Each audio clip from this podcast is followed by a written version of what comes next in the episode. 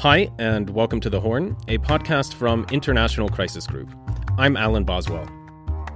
Today we are speaking to Kenya's former Chief Justice, Dr. Willy Mutunga, who served on the Kenyan Supreme Court from 2011 to 2016.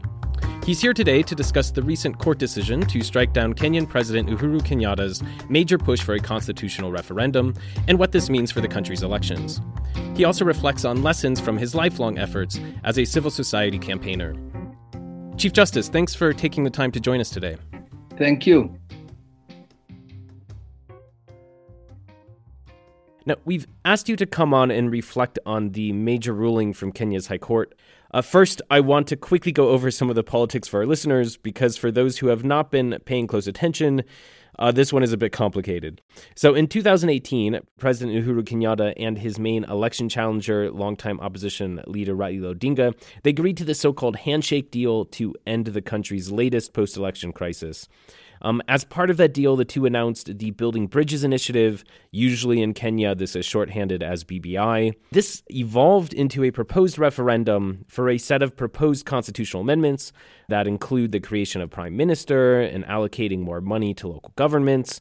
They claim, of course, that this will increase power sharing in the country, but many Kenyans see this whole BBI exercise as a means for President Kenyatta to try and tip the scales ahead of next year's elections in favor of his chosen successor, and at the expense of President Kenyatta's running mate and deputy president, William Ruto, whose allies are deeply critical of the BBI process. Tensions between President Kenyatta and his deputy president, Ruto, have been uh, rising and stark throughout the past few years. The civil society, Kenyan civil society, has also seen these amendments as an attempt by the political elite to undermine Kenya's 2010 constitution and have been also deeply critical of this entire process because that 2010 constitution is still seen as one of the more progressive on the continent. So, this High Court ruling that the whole process, this whole BBI process, uh, violated the Constitution, it was uh, widely welcomed, uh, especially by civil society, but it has, of course, stirred a furious reaction from government supporters. Uh, as it really upended the politics uh, leading up to these elections. The Attorney General has appealed the case, so it could reach the Supreme Court. But there are a lot of doubts now about whether the government still has the time to proceed with the constitutional referendum as planned ahead of the elections. So, Chief Justice, help us uh, unpack all of this. Why is this decision so significant? This decision is, is very important because of its fidelity to the 2010 Constitution. And you, you, you have to realize that the elite in Kenya finds this Constitution very progressive and since its promulgation, we have seen struggles to claw back the fundamental pillars of, of this particular constitution. So, so that's why it's, it's landmark because uh, it has uh, preserved uh, the progressiveness of this constitution. This decision emphasizes the sovereignty of the Kenyan people and, and, and that's a hallmark of, of, of demo- democracy, okay? That's, that's why this decision is, uh, is landmark and it's been praised by constitutional law academics, you know, from various parts of the world. You've had two major uh, decisions recently against President Kenyatta's interests. You know, for the first major one that outsiders will know was the uh, annulling of the presidential election in 2017. And now you have the High Court ruling against basically what the president wanted in this BBI ruling, which was his major political initiative. And all of that is, is quite extraordinary. I mean, especially within this broader region. So I'm wondering if you have any reflections on exactly how did how did Kenya get here uh, with such a uniquely assertive and independent judiciary. Obviously, it was quite a process, and you were you were central to much of it. The judiciary is not yet independent. In fact, there there are many many many cases actually uh, before BBI where the, the president has subverted the constitution by not complying with court orders but the, the, the, judiciary can't be judged by those few cases. There is a, a quest for this independence. And what my assessment is that the High Court is in the forefront of this struggle. Okay, sometimes the Court of Appeal has become a graveyard of uh, progressive jurisprudence, and the Supreme Court sees, seems to see so, even when uh, I was on the Supreme Court. So the cases are many, uh, and not just the, the nullifying of the presidential election in 2017. Uh, there have been many, many uh, others in the in the High Court, particularly where uh, legislation from the from parliament, parliament has been struck down. Uh, even legislation that the president had ascended to the that vision, that vision of, independence of the judiciary, is something that the judiciary has faced since the promulgation. What I can say is that the judiciary is at, at a crossroads. Part of the judiciary that wants to be the appendage of the executive and other influences and forces that undermine judicial independence. But there are others who want to emphasize fidelity to the Constitution, breathe life to the Constitution, uh, because it's a, it's a progressive Constitution. And that struggles to, you know, uh, uh, continues. It's just that in Kenya, it's only political cases that seem to, you know, attract attention, uh, particularly where courts rule against the executive or parliament. But there the courts have ruled against uh, organizations, corporations, uh, civil society groups, and they, there's been a, a, robust public interest litigation in this country since the promulgation of the Constitution. Citizens go to court to challenge different types of actions, uh, and and that is that is of course a, a very very very important. Uh, um, you know, attribute to that development. And then we have also uh, the Judicial Training Institute. That, that has also helped a lot uh, because it's kind of a institution of higher learning uh, in the judiciary and judges go there, they reflect, you know, uh, it's the same place where dialogues between the three arms take place and uh, that has been uh, you know very very very very useful you know, independence of the judiciary is a contested terrain.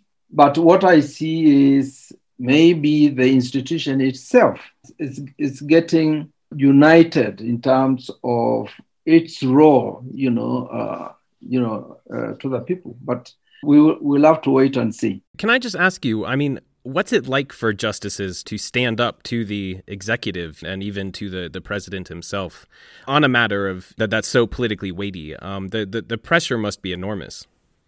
Yeah, it is because um, uh, the judges get attacked. 2017, when the Supreme Court uh, nullified the presidential election, uh, the president, the deputy and others attacked the four judges who uh, ruled that the election was not conducted under the uh, constitutional principles and therefore nullified it. It's a lot of pressure, but the judiciary also gets a lot of support from people. I mean, like this decision on BBI is supported by Kenyans. Alan, you have to realize that Kenyan politics is what I call politics of division so whenever the judiciary makes a decision, it might be celebrated by some people because they see it as a, a victory, like the BBI, for example, a victory for the deputy president. So the divisions, the intra-elite divisions, are the ones that create, you know, all these uh, problems because the divisions, ethnic, religious, race, gender, generation, region, clan, there are too many, you know, divisions, and the people see these uh, findings of judges through these uh, divisive lenses. The, the, the, actual, you know, citizens also become, you know, a force to to consider. Well, just briefly before we move on, because we're you know very fortunate to have someone with with your experience on this show. From personal experience, what, what you know what what sort of pressure might be applied on on judges in these situations um, in order to, to to rule in politicians' favors? Yeah, uh, various pressures, Alan. There is still corruption in the judiciary, so some judges could be, you know, corrupted to rule in favor of politicians, uh, corporate entities, and etc. That's that's one. The the pressures, the ones that are insidious, are, are not spoken about. Pressures that that come from ethnic communities, that come from families, friends, you know, civil society, religious organizations. Judges face, you know, all, all manner of uh, pressures. So it's, it's, a very lonely uh, place where a judge has to find out whether his spouse or her spouse is talking to politicians and promising them stuff. I, my experience confirms that that has happened, where colleagues who are incorruptible just discover, you know, that there were gatekeepers who are basically saying that uh, who are getting money from people, and they were promised that uh, decisions will be handed down in their favor. My own experience, I can tell you, as a Chief Justice, I didn't face any pressure from the president or from parliament or from corporate entities or from international community.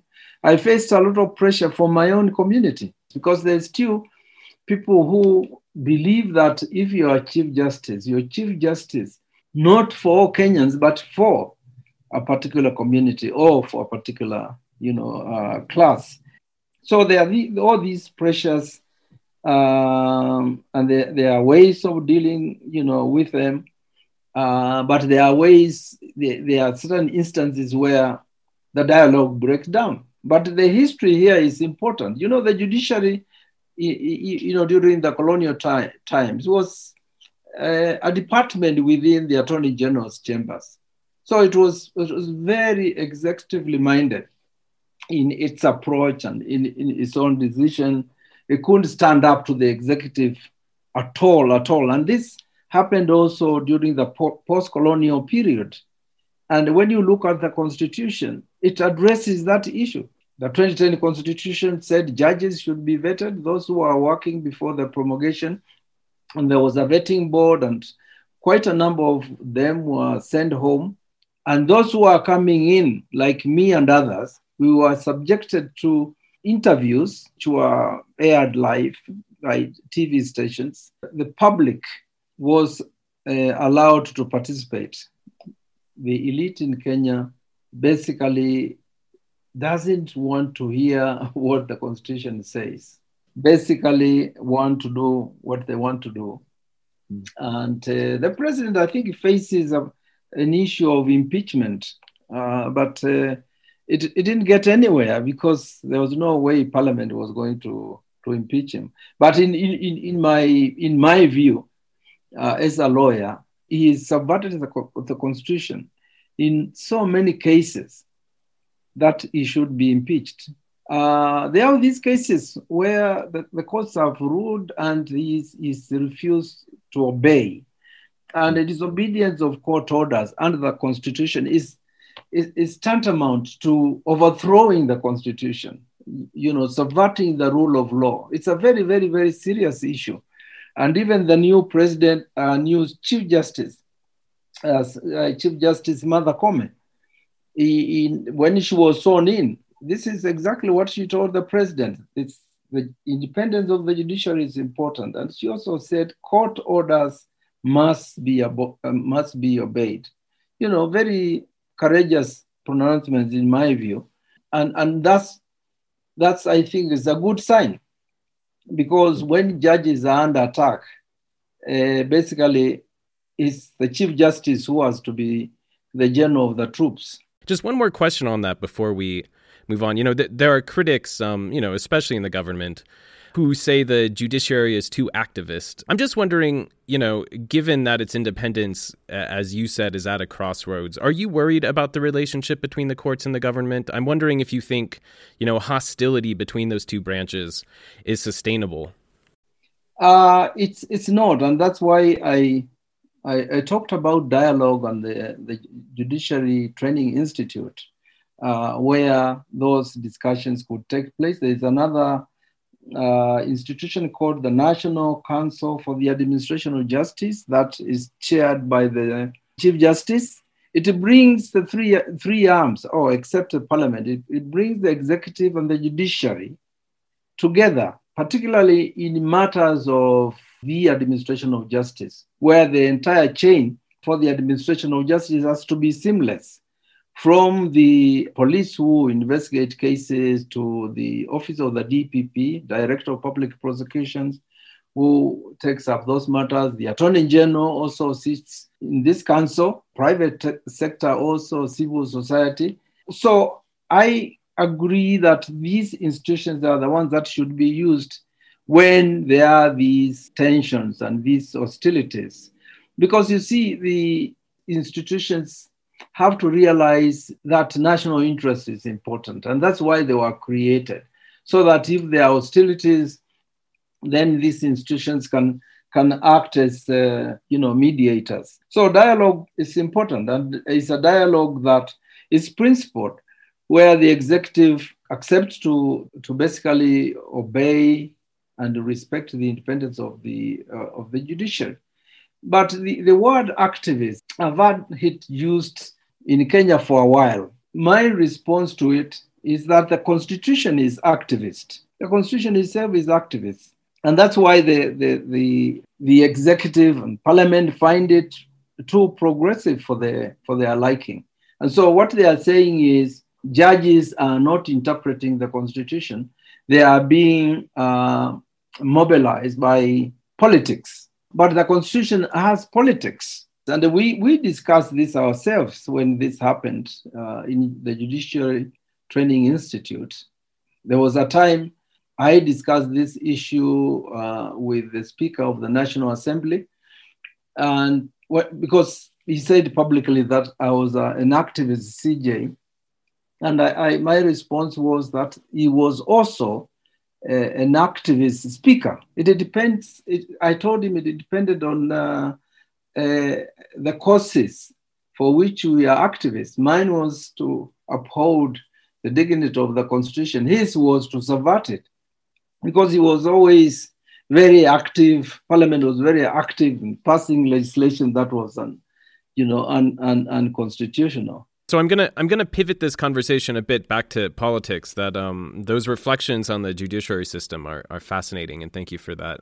I'm just wondering, you know, looking ahead, do you think the BBI constitutional referendum is now dead, or could the president still win an appeal and organize a vote in time for the upcoming, you know, ahead of the next elections? This matter will go, you know, uh, it's already in the court of appeal, uh, and I guess it will be decided by the. Uh, the Supreme Court out, ultimately, if those decide in favor of the BBI, uh, although I don't see on what legal basis, but uh, we, we, you know, we, we'll have to, to wait and see. So, so yeah, it could go either way. The context, the political context might change because we still have the pandemic and uh, even the issue of uh, referendum is, is also, you know, uh, problematic in my books, uh, BBI was never life. The, the two are determined to have that, uh, you know, referendum. There, there's some people who, who say that even if they were to win an appeal, the timeline for organizing a referendum ahead of elections just isn't there. What do you think? Well, you know, the the appeal can be fast tracked, and I'm sure that is what is going to happen because in the court of appeal, uh, they can hear the the appeal in June, the Supreme Court can hear the appeal in July. So they can be fast tracked. But you are quite right, there are issues of, of IEBC, which is not properly constituted. So there might be issues there. But what I see myself is that even if they win in those courts, there's going to be serious, serious resistance that, that is already building, you know, against the referendum and against what uh, people are afraid will be a very dangerous 2022 elections. You can see quite clearly that we are headed to a very, very, very serious political instability. Unless the, the, the barons themselves can sort out this issue, I don't see any peace coming out of the, the you know the elites have created in their intra elite struggles in the country. So, uh, along those lines, I'd say the common view of BBI is that it was an effort by President Kenyatta in some ways to manage his succession. And if that looks like it's now falling apart, uh, in many ways to uh, who is now his rival, uh, Deputy President William Ruto, in many ways. Uh, and if, if if Ruto is strengthened by this because he has been more or less opposed to BBI, although he didn't directly campaign against it, all of this looks like it's raising the stakes of this election quite a bit. And of course, we've seen in the past what can happen in Kenya when these when these elections get so tense. And so you mentioned you're worried. I'm just wondering, just how worried are you? And and do you think there's any danger in a sort of complacency and just assuming that everything will be all right? Uh, first, the, the, you know, the deputy president is just being opportunistic. He never supported the constitution, uh, 2010 constitution. He was, along with the churches, vehemently against it. but then, as we say, politicians, we, we, we basically say in Kenya that politicians are pathological liars who tell the truth by accident. He is a brilliant um, organizer and mobilizer. I've never underestimated uh, our politicians at all or our religious leaders. You know, they have a following and they know how to keep they, they are following. And uh, that's my fear uh, because that following can be mo- mobilized. The fact that there is no, there doesn't seem to be uh, an alternative uh, political leadership that can be voicing the, the kind of concerns that we're raising, uh, that makes it even more likely, you know, that uh, uh, there wouldn't be a voice, you know, the international voice might be there, all right, but there wouldn't be a national voice that says, wait a minute, you know, we, we fed up with uh, instability and violence, and we also fed up with this uh, elite narrative of politics of divisions for the last 58 years. It's, it's, it's, it's now time, you know, to, to, to basically build uh, an alternative uh, political leadership that can also contest for power. And if, if that happens, then you obviously have uh, an embryonic opposition that that can uh, uh, act as a check and balance on uh, whoever comes to power in 2022. Uh, but the reason that is these are voices from the civil society, but no nobody pays attention to that because people pay attention to people who are going to contest political power. So, in in many ways, Kenya has a more entrenched democracy than its neighbors, even though, of course, there has been some violence around elections in the past.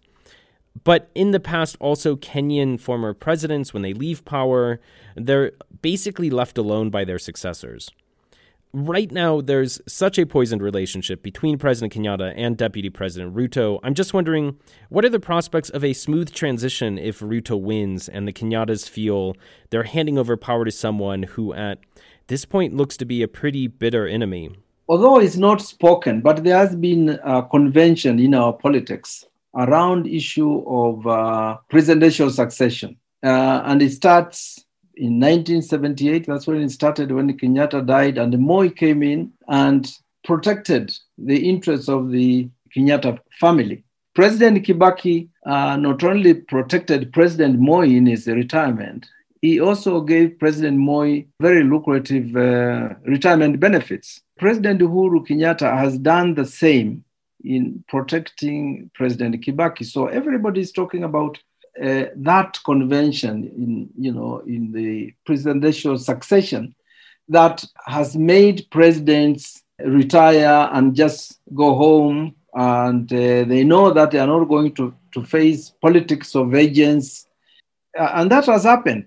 I'm of the view that at some point president uhuru kenyatta did not wasn't uh, convinced that his uh, prospective uh, successor would actually protect his family interests, protect his security, and that he was probably undermining or subverting that political convention, which is not constitutional, is not legal, but it's, it's, it's, it's one of those conventions that people have seen as creating uh, a peaceful successions.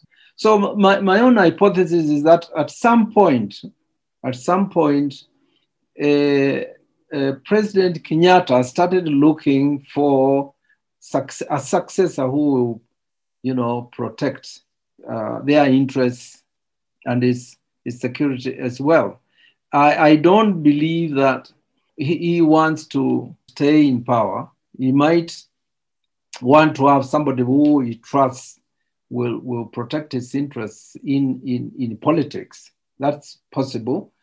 But I think that convention is never written about. And I, and, and I think it's, it's very, very important to, focus on it. On the other side, as you mentioned, Ruto opposed Kenya's uh, constitutional reforms, the new constitution in, in 2010. Uh, he's he's he's not exactly well known for having reformist credentials. Um, so I'm I'm I'm wondering how concerned are you about a potential Ruto presidency? Um, in terms of you know the the progress Kenya has made on those constitutional efforts, but but still, like you said, a lot of this still being at a crossroads you, you know, there is a, a, bit of Kenyan history that one has to track, you know, to um, to answer that question. Uh, right from independence and even, you know, during the colonial period, there is always resistance to uh, dictatorships and autocracies. I, I believe that uh, a Ruto presidency will face the kind of resistance that the Uhuru Ruto presidency was facing uh, on issues of national interest, issues of sovereign debt, you know, and all manner of issues.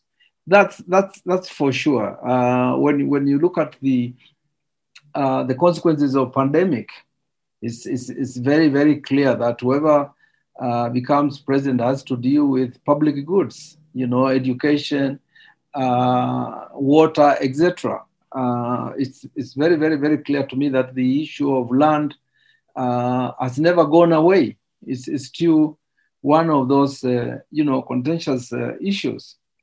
And I don't see any peaceful transition other than the transition that is committed to the constitution and can audit the constitution, rescue its weak, uh, uh, weaknesses, because the Kenyan constitution is about fundamentally about two, two issues or two factors.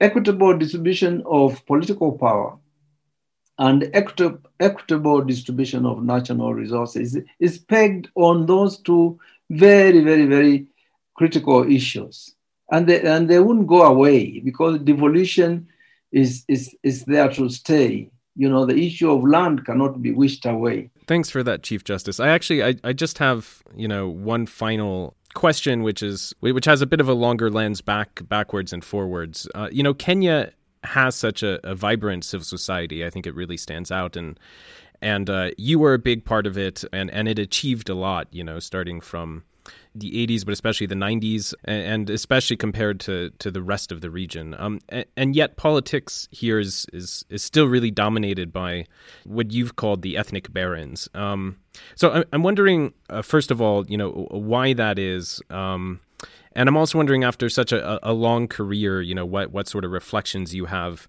for the younger generation in Kenya, um, but but also for those across the region where democracies are often even weaker.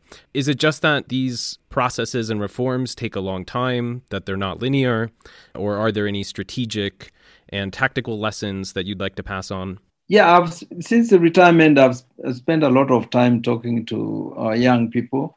Uh, you are right that you know these changes take time. It took us 68 years to get our independence it's, it's taken uh, 68 and now 58 years working on, on a social contract that we call the 2010 Constitution that we all thought that uh, will be the basis of changing the country so that we can even debate what Kenya should look like. But as I've said, I don't underestimate the Kenyan elite. They have been able to perfect the politics of division and particularly the five communities uh, that are called the big five, uh, not the animals at all.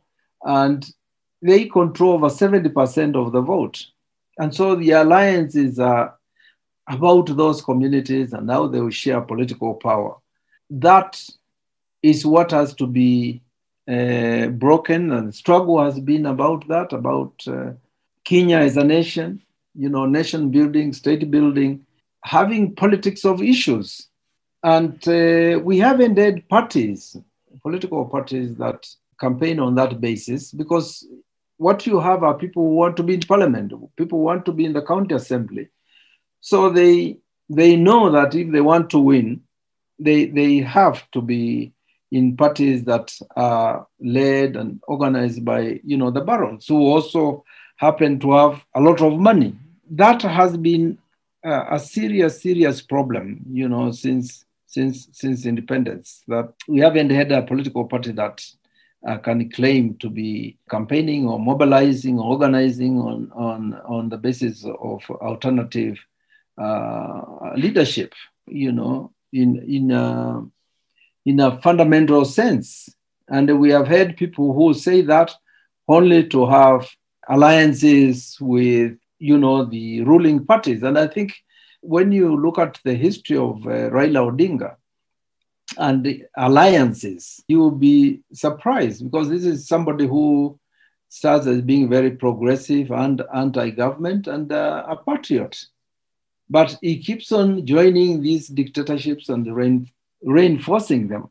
So this is something that the, the, the, the youth will have to deal with because my, the, the, the sense I get is that they, they know that politics of division will not uh, give them a good education. They won't give them jobs. Uh, the corruption that is going on will make it very, very, very difficult uh, for the rights under the constitution to be fulfilled. If it's the right to food, housing, um, sanitation, etc., and the right to work.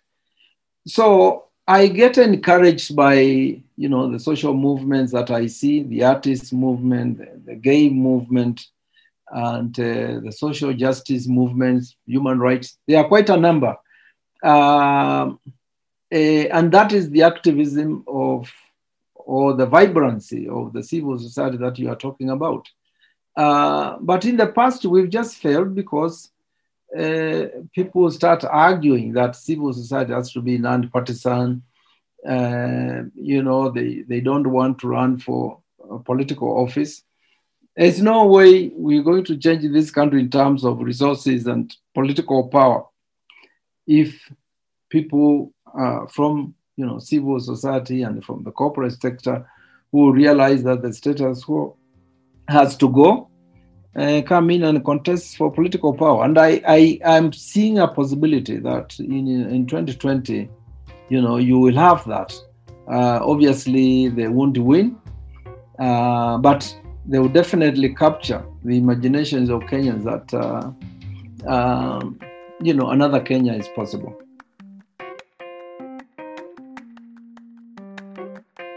That was a really fascinating discussion. Like I said, we're super honored um, that you come on and, and, and, share these reflections with us. Uh, so, so thank you very much. Okay, thank you, thank you very much.